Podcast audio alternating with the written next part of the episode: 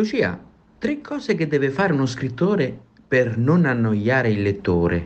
Oh, che domanda terribile! Si salva dall'essere noiosa solo perché utilizzi il metodo del 3. Le tre cose che deve fare lo scrittore per non annoiare il lettore? Solo tre, secondo te? Sei un ottimista. Numero 1. Un conflitto. Infila nelle tue storie un disaccordo. Se tutti i personaggi vogliono la stessa cosa, il tuo racconto sarà insopportabilmente melenso, a meno che tutti i personaggi vogliano la stessa cosa ma lottino con un nemico comune. Numero 2. Se annoia te, figurati gli altri. Rileggi ad alta voce quello che hai scritto. Questa pratica non solo ti aiuterà a sentire se c'è un buon ritmo di scrittura, ma se mentre leggi ti distrai dalla tua stessa voce, beh amico, hai un problema. Come diceva qualcuno, non fare agli altri quello che non vuoi sia fatto a te, se te lo fai da solo. Numero 3. Una storia d'amore.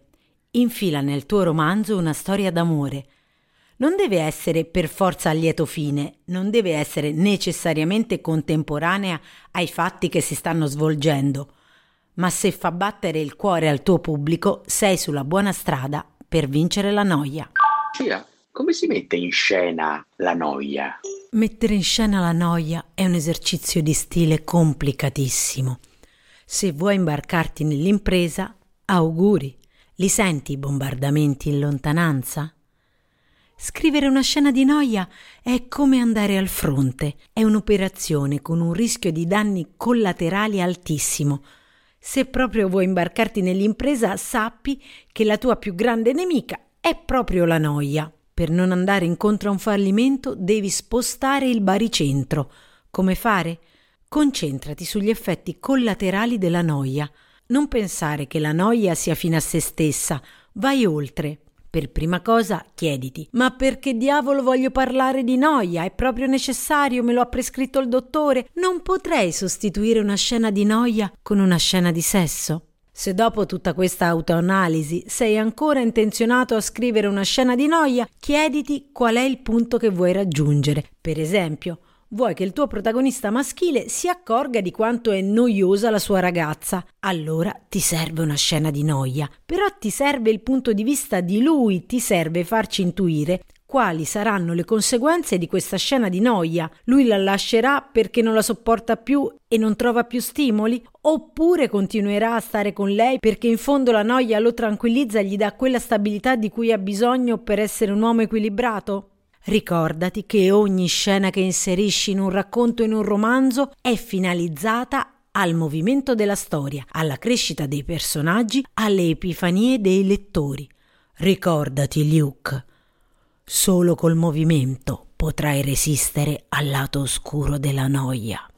Lucia, i cliffhanger ammazzano la noia? Immagina di essere sospesa in aria Immagina che l'unico tuo appiglio sia la sporgenza di una roccia e che la tua mano, Maria, cerchi di stringere questa sporgenza con tutta la forza che hai. Un rivolo di sangue ti cola lungo il polso perché l'attrito ti sta lacerando la pelle. Le gambe penzolano nell'aria e sotto di te un precipizio. Una caduta, Maria, che ti farebbe impiegare interminabili secondi prima di sfracellarti nell'altra mano il cellulare. Squilla. Ri! Per sapere se ti salverai e soprattutto chi ti sta chiamando, devi aspettare la prossima puntata. Ecco, ti sei annoiata, Maria? O l'adrenalina in circolo ha tenuto in vita la tua attenzione? È proprio questo che fanno i cliffhanger. Ti tengono appesa a un precipizio e rimandano la risoluzione del colpo di scena alla puntata successiva, si usano molto in televisione e al cinema, ma abbiamo esempi illustri anche in narrativa. Le mille e una notte è un continuo cliffhanger. È la storia di un sultano che a causa del tradimento di sua moglie diventa misogino in modo estremo. Non pago di aver fatto giustiziare la fedifraga, inizia una vera carneficina di fanciulle. Ogni notte sceglie una delle sue suddite, la sposa, consuma e poi la uccide. Dopo averne fatte fuori tante, arriva il turno della furbissima Sharazad. Ed è proprio con la narrativa e con i cliffhanger che Sharazad si salverà. Chiede il permesso al sultano di raccontargli una storia, ma quando è sul punto di concluderla, la condisce con un bel colpo di scena e gli dice qualcosa del tipo il seguito te lo racconto domani. Il sultano si appassiona talmente tanto che notte dopo notte ogni volta la grazia. Non la uccide. Quindi, dopo circa mille una storia, tutte in qualche modo agganciate con astuzia, dopo tre figli avuti nel frattempo con Sharazad, perché tra una storia e l'altra qualcosa combinavano, alla fine il sultano si placa e smette di odiare le donne. I cliffhanger quindi ammazzano la noia e se sai usarli veramente bene ti salvano la vita. Farmacia letteraria, un podcast della scuola di scrittura Genius. Se avete una domanda, mandate un vocale 351 877 9461. Radio Genius. Se ti piace, metti mi piace.